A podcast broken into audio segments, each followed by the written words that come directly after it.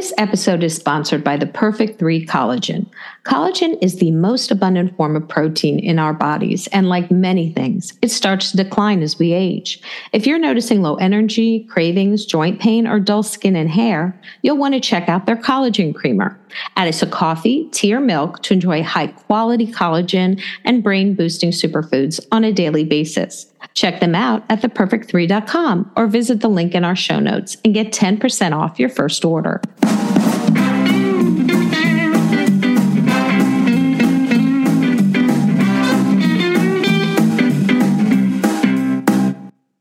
Welcome to Hot Flashes and Cool Topics podcast, the voice for women in midlife and beyond. At Hot Flashes and Cool Topics, we talk about anything and everything to do with midlife. My name is Bridget. And I'm Colleen. And today we are very excited to have the actress Linda Purl on. Woohoo! Oh, you know, you probably know Linda Purl for two different roles that she played on Happy Days.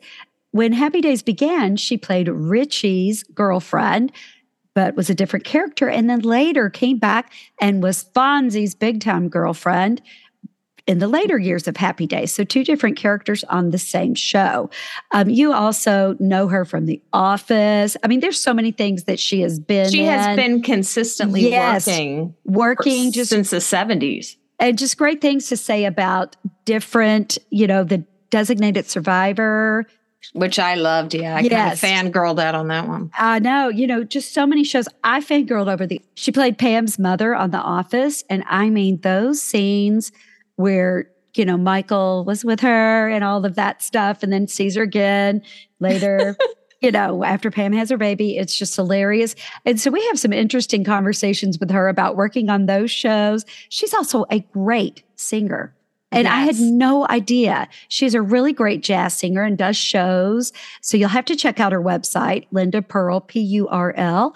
Dot com and check out all the things she's doing. You're going to hear about her uh, relationship with Patrick Duffy, just kind of a great. And who would Patrick Duffy be, Bridget? Oh wow! Well, he would be Bobby on Dallas. and you know, you're going to hear a lot about that. How they're working on Duffy's dough, and you're going to hear the story behind Duffy's dough. And you can order yourself some of that great sourdough starter. We were thrilled to talk to her. And Colleen, what's been going on? Oh, well, I just redid my taping room. So, guys, if I sound better, it's because I have a lot of foam around me right now.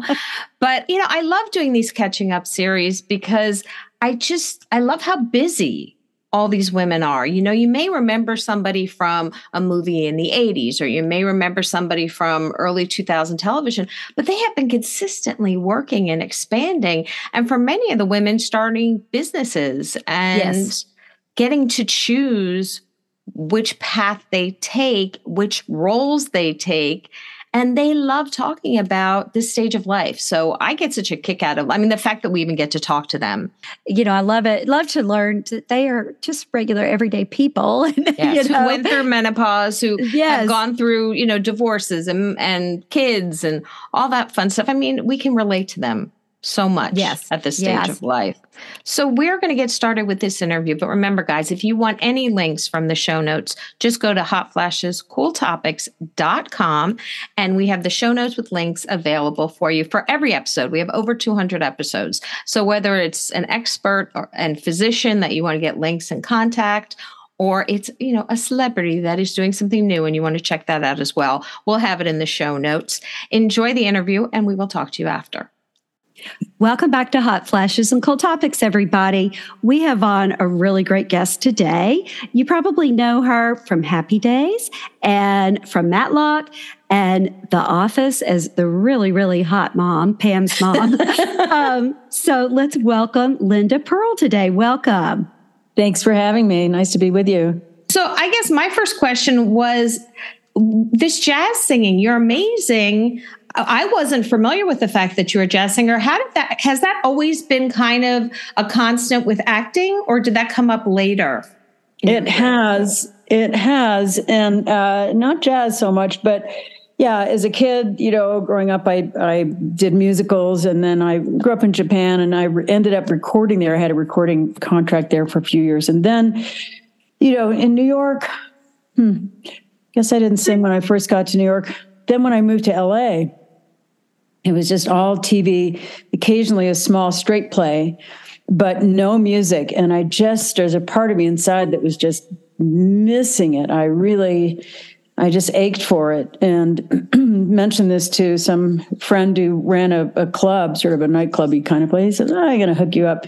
And he did with a wonderful gentleman, two gentlemen that had become lifelong friends, David Galligan, director, and Ron Abel, a music director extraordinaire. And, um, and this club owner, Tommy Rolla, long gone now, who owned a swell club in Hollywood called the Gardenia, said, You have to build a cabaret act. It was like, oh no, it was just a terrifying, thrilling, but really scary. I'd, I mean, I'd done musicals, I'd recorded, but I'd never done a cabaret act. Anyway, David held my hand, helped me build the show. Ron helped me choose the music.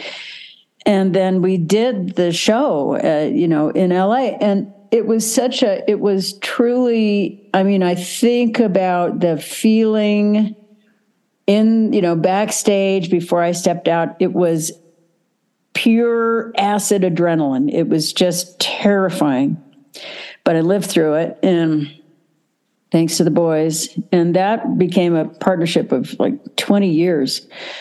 And the, the thing, one of the many things that, you know, I discovered about it was that unlike acting where you're kind of sitting around and waiting for the phone to ring, it wasn't, that's not the case in the world of cabaret. You can get your people together, build your show, and then just call clubs and say, Would you, do you have a free night? Can we come in? So it's not a winning proposition financially, but in artistically, it absolutely was. And, I tend to be the kind of person that uh, just kind of lays around unless I have a goal. You know, if I throw my my fishing lines out into the future, it's like, okay, I can't have that whole pie tonight because I have to fit into the dress next week, or you know, I have to get my roots done, or I have to whatever it is. I've got to do my little sit ups or memorize the lyrics, and so it became sort of an appointment with the future and an appointment with discipline and of course just the most wonderful people. And so that carried on. We did a couple cds and and and then i it was the era of aids you know back then. And so i was invited to do a whole be a ser- do a whole bunch of aids benefits which um, which were meaningful and with a spectacular community and also, uh, I now looking back, I realized it was a real apprenticeship because you do the group number at the beginning, the group number at the end, and then somewhere in the middle, you do your three to five minute song which was like being shot out of a cannon because it doesn't matter if you're stepping on stage for an hour, three hours, or one number. It's the same preparation, it's the same energy level. The only difference with doing one song at a time is that if you blow it, you there's no chance to redeem yourself.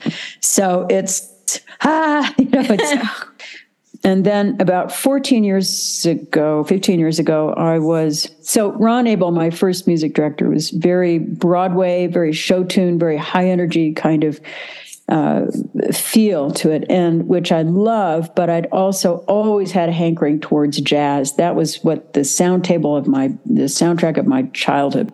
So I was invited to do this show in New York, and concert thing. They said you can't use your own music director. It's like what? What do you mean? So you have to use this guy Ted. It's like okay. I wanted the gig, so I took it, and we walked in. Here's this young man who could be my son, and uh, he started to play the piano, and my head spun. I mean, that was it. He's a musical genius. He works with a lot of people. Ted Firth, and we've been together ever since musically. We've done three or four CDs. We're going to record another one in January. And he's it's impossible to explain what he does, but I learn every time I work with him. Uh, he's a beautiful talent and has enhanced my musical journey exponentially one of the roles you've taken that people really remember is being the girlfriend of Fonzie or his fiance.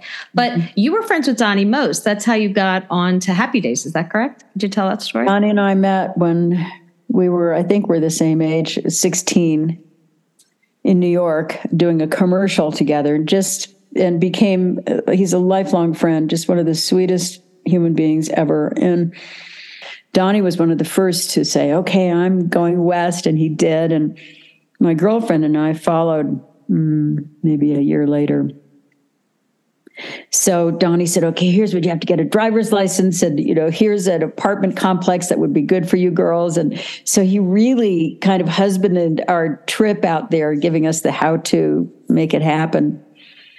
And then, yeah, Donny got cast in Happy Days early on.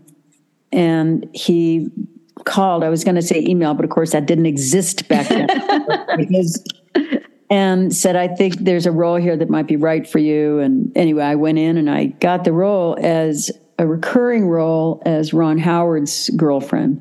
And that was great until Fonzie was the breakout character and they didn't need supporting characters for Ron. And so I, that was, there was, had no reason, no purpose for me. So I was done. Years later, I came back on the show as a different character. Uh, yeah. But I thought, I thought it was so funny that they were looking for a Linda Purl type. Yeah. You're you were like, wait a second. Here I am. yeah, pretty crazy. That uh, whole Happy Days just seems like the cast and everything. We've interviewed Anson Williams, and it just seems like they're I don't know, just this closeness, some kind of a bond there. Yes. Yes. Yeah, it it just I don't know what it, they just really knew how to do it. I don't know what it is, but they well they did. It. it was I think there were a lot of things. I mean, they're all just fantastic people and, and love being in the game. But Garry Marshall, our producer, uh, he was he was a breed apart. He just he understood. He was a baseball fanatic and brought so many of those principles into our soundstage. It was teamwork. Everyone had their weight to carry and their job to do, and everyone was treated as equals. And and and valued. People's contributions were were valued, and uh, so yeah, he he kept a very uh, fun atmosphere. The other thing was that there was. You know the, the, the humor on on Happy Days, uh, I think, was kind of it was light, it was kind of silly and and and sweet. And Jerry Paris, who directed all of the uh, certainly the early Happy Days, he knew that you you just couldn't that couldn't come from nothing. You had to be sitting in that atmosphere. So when you came on that set, the people's earth weights were just dropped. And for the show to have been together for that many years, of course, most of them I was not on board, but they'd gone through big stuff. I mean, meteoric rise to fame and all the complications that that can people got married and divorced and family members died and kids got born and you know parents died and so they w- went through so many rites of passage uh, together uh, that all of that, you know, but those conversations stayed elsewhere somehow. They just, well, they might get into the commissary or something like that. But it was, there was a sweet, familial, joyful atmosphere on on that set. Bridget loves to talk about The Office, all things The Office, everything about oh. the. What was that experience yeah. like? Well, I was nervous going in because, uh, you know, unlike Happy Days, I was I was coming in very late for the first time, and uh, it was so reminiscent of, of Happy Days. Uh, in terms of the atmosphere. And and I'd say I mean everyone well the other thing is that every the, the the amount of talent on that show I mean some of the writers were the actors the actors were writers and then most of them were fantastic musicians. So I I don't think anyone had just one talent that was developed. Everybody had something other and in many cases other and other.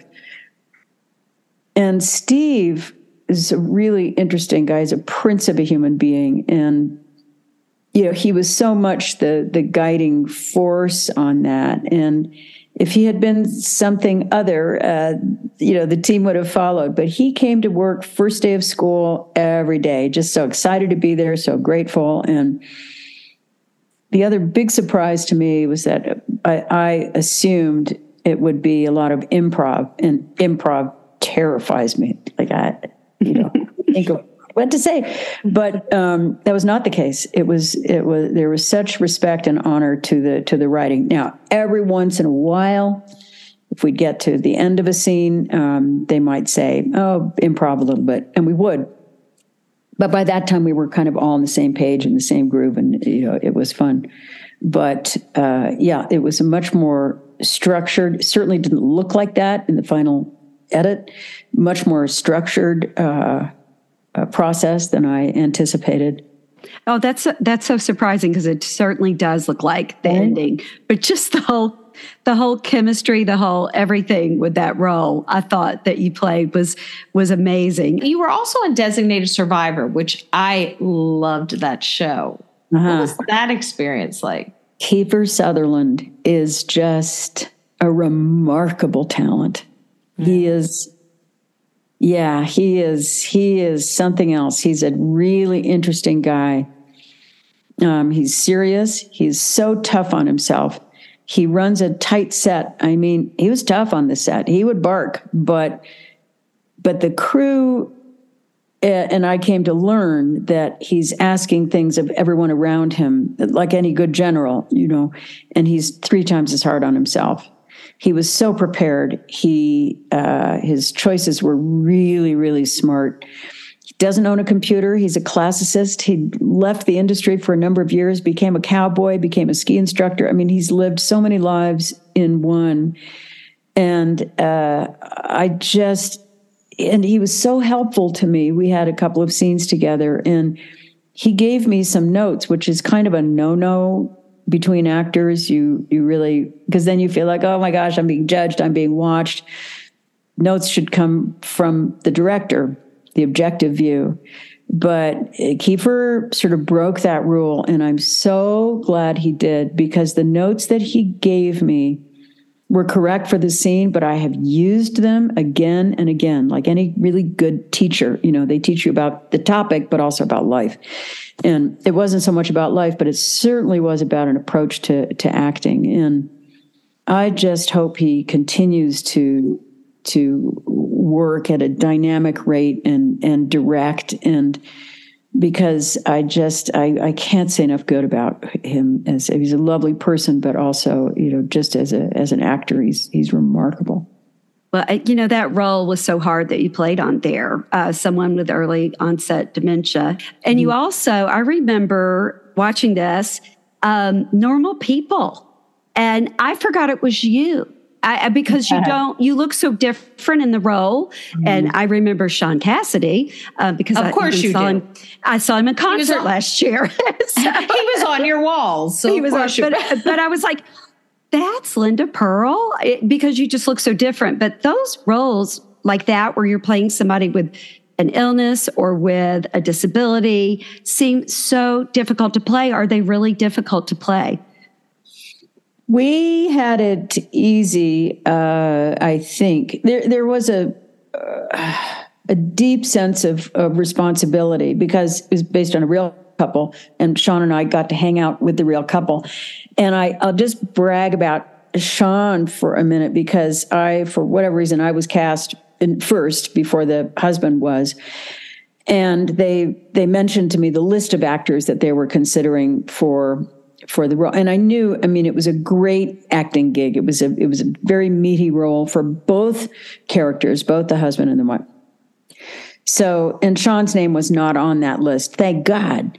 And then they tell me that Shaun Cassidy, Shaun Cassidy was doing the Hardy Boys and out doing rock and roll camp, you know, things in white spandex, you know, bell bottoms was going to play the, and I thought, oh no, it's, it'll be awful. He'll be terrible. He can't do nothing. You know, he can sing. He looks great, but well, we had our director set up so that we could hang out with the couple. In no, and I hadn't even met, sort of just separately. We met with them so that we could just begin the journey of understanding who they were, their body language, how they spoke, all that. And so Shaun and I met, me with a huge chip on my shoulder because it was Shaun Cassidy, not the actor I wanted, you know. And we sat down to read, and in the script, his role comes up first, and my jaw hit the floor. I mean, talk about judging a book by its cover. I had judged him, but not even his cover, my made up cover, you know. And it was like, oh, oh, oh, oh, he's really good. So it was such a, it was a gut punch because I thought, I can't, you know, get off your high horse importantly, but, you know, get your act together because this guy's, this guy's, you know, down for the work. and we became lifelong friends. And uh, thank heavens Shaun was cast in that. I can't imagine anyone doing that role better, honoring the journey as he did. And uh, yeah. Just, oh, that was such a good movie and such, you know, something that just wasn't out there, you know, at, at the time. Right. It just wasn't out there. That's right. It wasn't. It wasn't very, very courageous. But I stayed in touch with the family for a long while, and you know, then life. I don't know. I moved away from LA and stuff, but I. Uh, at some point, I saw Roger and Virginia, and we went out together. And as we were leaving, I'm walking with Virginia, and she said, "You know, Roger just turned 50 but he's really only five. I mean, oh, they had this sense of humor. Yeah. Oh, that's fantastic. You're still very busy and and doing a lot of. you you were just recently in General Hospital. Mm-hmm. And now I think I might have heard something about making a visit over to the Bold and the Beautiful because you know somebody over there, I think. um, what's yeah. it like doing soap operas versus sitcom? Oh, chalk and cheese. I it's a hybrid of theater and, and television. I'd done soap in New York in the 70s, but there were teleprompters then, and there aren't anymore. Uh-huh. And uh, so, yeah, a dear friend of ours had Gregory Harrison had gone on to GH about a year ago and we were having dinner with him and he said you won't believe how it is they give you my first day had 30 days 30 pages of dialogue. You rehearse once quickly and then they shoot it and then they move on. So he said you you know you have to be and at that point well still when we're doing it now you rehearse in a mass you don't see the actor's face until they say action basically. So i thought well you know good for gregory and i thank heavens i'm not doing a soap. And then the fabulous role came up on general hospital. It's like yes please and my first day there, I didn't have 30 pages, but I had 23 pages of dialogue. and it's funny because the cast is so sweet and they would come by your dressing room, you know, knock on the door say, Hi, I'm so and so. And they would laugh because, of course, they'd all been through it however many years or months before. And my eyes were saucer eyes going, ah, just, you know, saying my lines over and over again at the speed of light. Anyway, you live through it more or less. And, uh, yeah. And then that arc came to an end. And it's really fun role. I mean, Southern accent. Every time you get to do a Southern accent, it's fun. and my partner, Patrick Duffy, had been on Bold and Beautiful years ago. And the producer reached out and kindly asked if he'd like to come back and, and you know, bring his tag along girlfriend as a girlfriend. It was like, yeah, sure, that's great. So then Patrick and I got to got to do uh, a couple of episodes. And we think, we don't know, they're going to bring us back. We certainly hope so. Uh, with Patrick Duffy, who everyone knows, Bobby Ewing from Dallas, this was a romance that kind of came on a little later in life. And you both have had experiences. You've both been married before. Well, mm-hmm. And it happened during COVID, which makes it even more unique because really it was Zooming. What was that like, kind of falling in love all over again?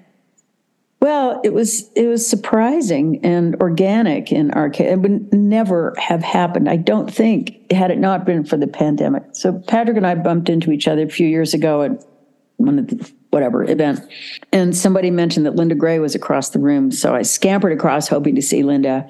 She was not. She had gone to the powder room or something, and Patrick was there, who I'd seen uh, 20 years before when he was doing a play on the West End with Richard Thomas. And this, where we bumped into each other, was an LA event. I was living in New York at the time, and I was heading back to New York the next day and was going to see Richard. He was doing a play. We are going to have dinner, all that stuff. So, anyway, Patrick and I was like, oh my gosh, I haven't seen you in all this while. I said, I'm going to see Richard. And he said, well, here's my email. We've lost touch. Please put us back in touch. So, I you know saw richard and now the three of us were in kind of a group a group chat situation which was fun. And this was well a few months before the pandemic you know bro- broke out. And as i said i was living in new york. Patrick was living uh, at his ranch in oregon and we maybe we did you know happy christmas or happy new year that kind of thing and then at some point in the spring there was some possibility maybe he was going to come through new york and we thought oh that's great we'll be richard and the three of us to get together have a drink and then the pandemic hit and i was doing a play March 17, 2020, walking to work. I get a text saying, Come to the theater. We're closing. And within 72 hours, New York was shuttered. I mean, it was over. Finito la comedia. So I left New York, came to my home here in, in Colorado. And now what? You know, just you with the dogs and the bears kind of thing. And Patrick, same, he'd been working in Canada, retreated to his ranch in Oregon. So then we, it was sort of text, isn't this weird? And I think maybe we accidentally FaceTime. It's like, oh, what do you know? There you are. and then with nothing, uh, you know, on your calendar for a year, we just we started to someone mentioned zoom so we did a zoom and that was kind of fun and but we fell into this rhythm of talking. We talked every night for 2 to 3 hours for about 3 months. And somewhere in there they you know we'd say things like well look if we're ever in LA at the same time let's have a glass or but that was but the conversation it started very sort of surfacey and kind of comparing notes on this strange time and how's your family doing, all that stuff. But in the quiet and in that, you know, the, when the world had gone away, our thoughts kind of organically were filtering into something deeper, and that came through in our conversation. And and uh, so, you know, we'd just we'd read poetry and we'd listen to music, and I don't know, we just and then then at some point it was just suddenly it was something other. It was like, oh, oh, this might be something else, you know, where mm-hmm. there were mm-hmm. just these points of connection. And of course, we had, I mean, our careers are very different. Patrick rose to such, you know, extraordinary um, success and, and stardom. And I'm much more, have, my path has been, for better or worse, has been more of a journeyman actress. And but we were in the same culture in the same years and many, many, many of the same friends and colleagues. So there was a, a real lack of translation. We didn't need to explain a lot about, you know, what a big chunk, not all, but a chunk of both of our lives had been. Anyway, he courageously got in his car after three months, whatever it was, four months, and, and drove to Colorado, and that that was it. Uh, and we're going to take a break. We'll be back in a moment. And we're back. So we're the Duffy's Dough, and you That's guys what I was going to ask you about. Yeah, so I hear that there's a yeah. Duffy's Dough. No, and yeah, and getting licensed and all that stuff. How was it's that? Been, it's been crazy. So Patrick's family, his mother, they had moved to Alaska briefly when Patrick was two, and Mrs. Duffy was gifted a sourdough starter by a wife up there, and ostensibly this had been handed down through the however many years it would have been then. I don't know, sixty years um, from the gold miners. More than that, 67. Anyway, whatever it was, I'm bad. So, and it's been kept alive in Patrick's family for 72, 73 years.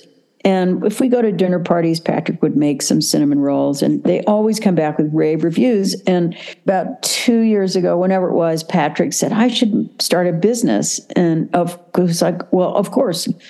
So we, you know, our our pie in the sky sort of practices model is Newman's own. If if we actually if this actually succeeds uh, and we ever turn a profit, which we're a long way from doing, then we would want the net proceeds to go to uh, a charity, probably food scarcity because we're food oriented.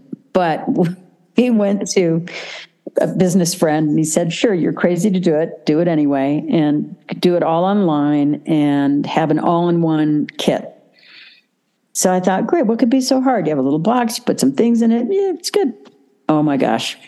So, what size is the box? What finish is the box? How does the top? Do you want it a lid? Do you want it three quarters full? Is it?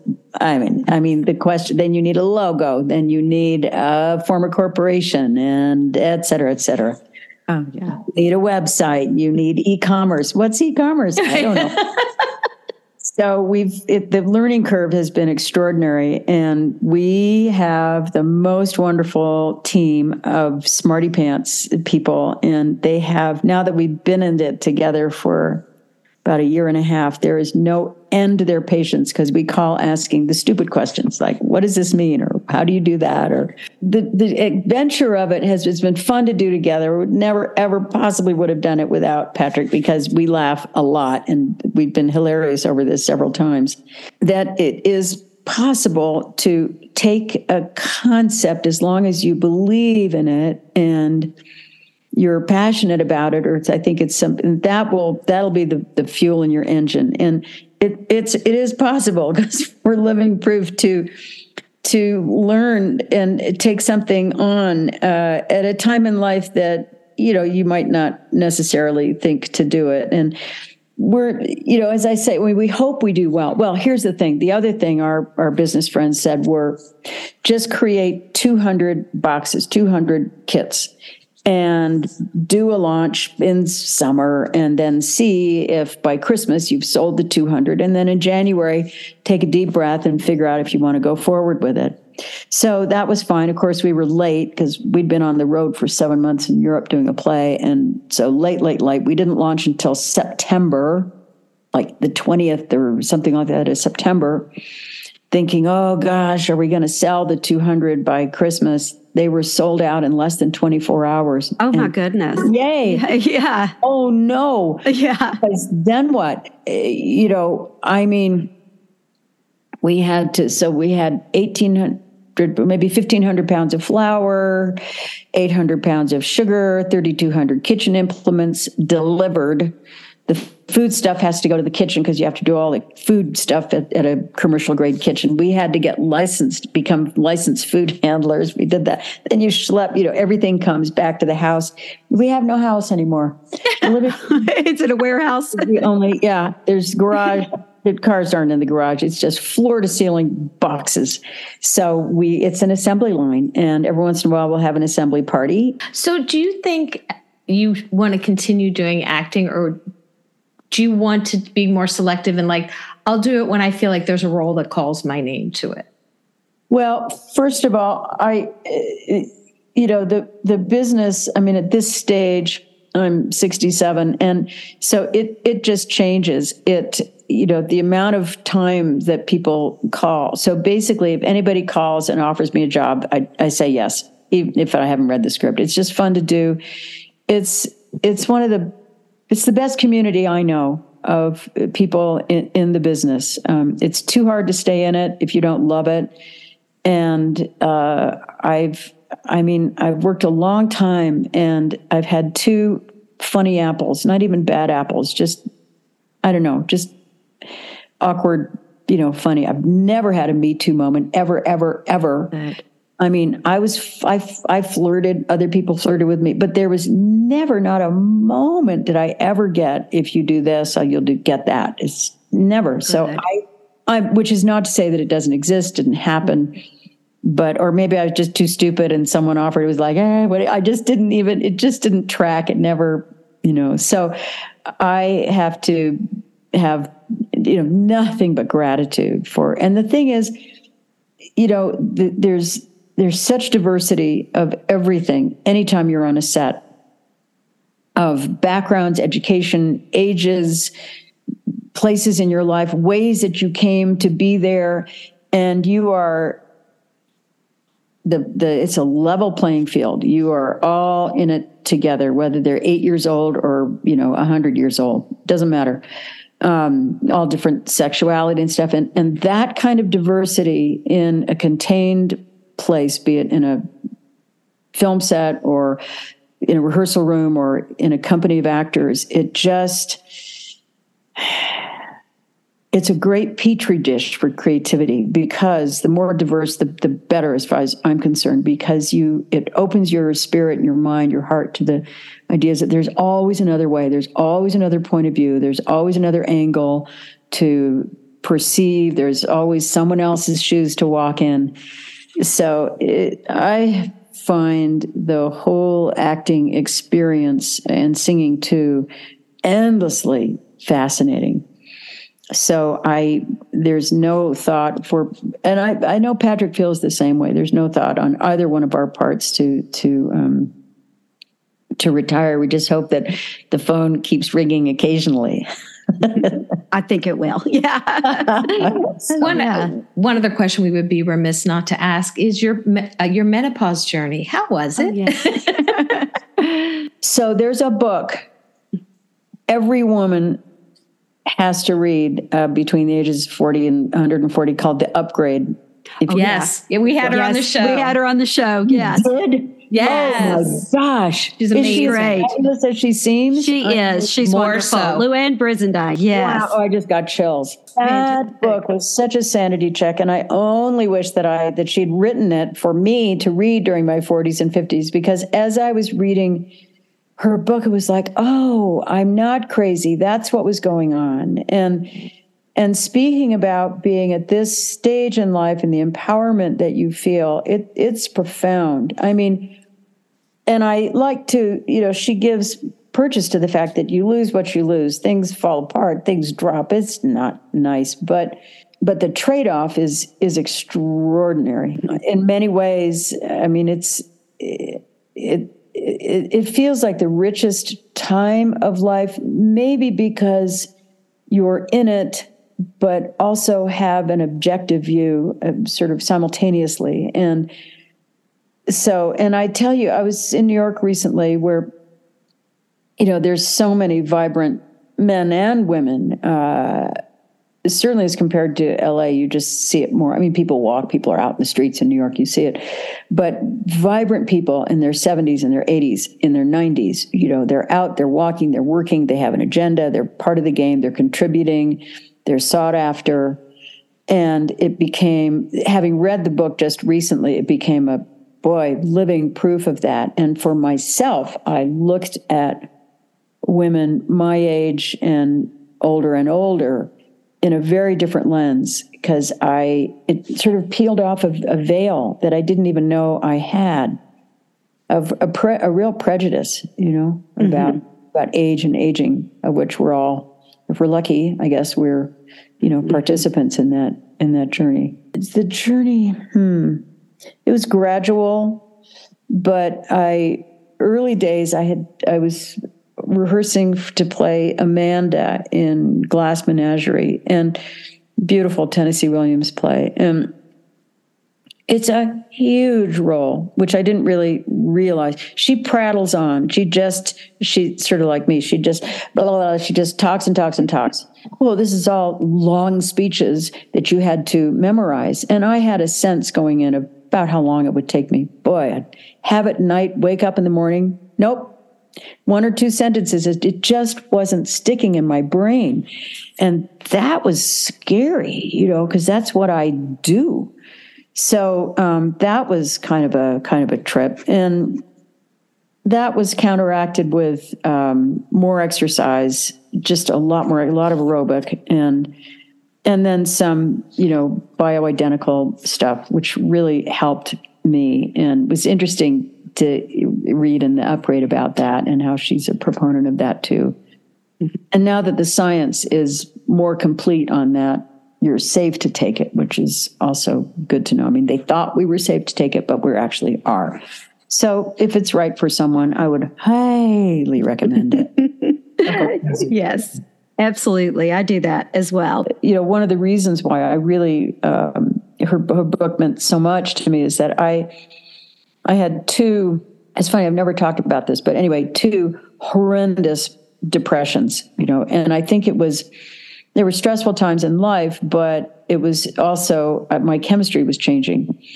And I didn't, I just assumed it was, it was me and the circumstances and what it would have been so helpful to just be reassured that this was the body doing what it needed to do at that point and it just it would have eased that eased that path. Also, I'd never been into that kind of hellhole of you know black, deep dark hole of depression before, and to absolutely know that it's a season and that it passes, which just seems impossible when you're in there. It's just there's no way out, there's no way forward. It's never going to get better. There's it's just impossible to conceive. But of course, it does because that's what life does. You know, the river keeps moving, the tree comes back, whatever it is. So uh, so it's a temporary passage. It's a it's a necessary one, and the the end result is is pretty spectacular.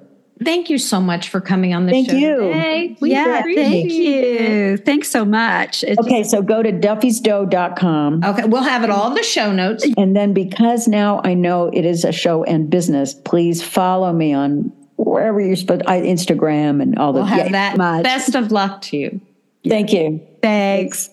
Thank you so much, Linda Purl, for being a wonderful guest. We had such a fun time talking to you. And guys, remember, all of this is in the show notes. So you can go to hotflashescooltopics.com and check out the show notes. We also are on all forms of social media. And you can find, we did a Valentine's Day guide with some great gift ideas. It's on our Instagram, it's on our website. So make sure to check that out because you're running out of time for Valentine's Day. And you should get what you want, not what they want, what you want. and make it clear you could just show them the, the little bitty flip book, the catalog for that. right, So, exactly. yes. It's very so you can check that out as well. We hope you guys have a wonderful week and we will talk to you next time. Bye.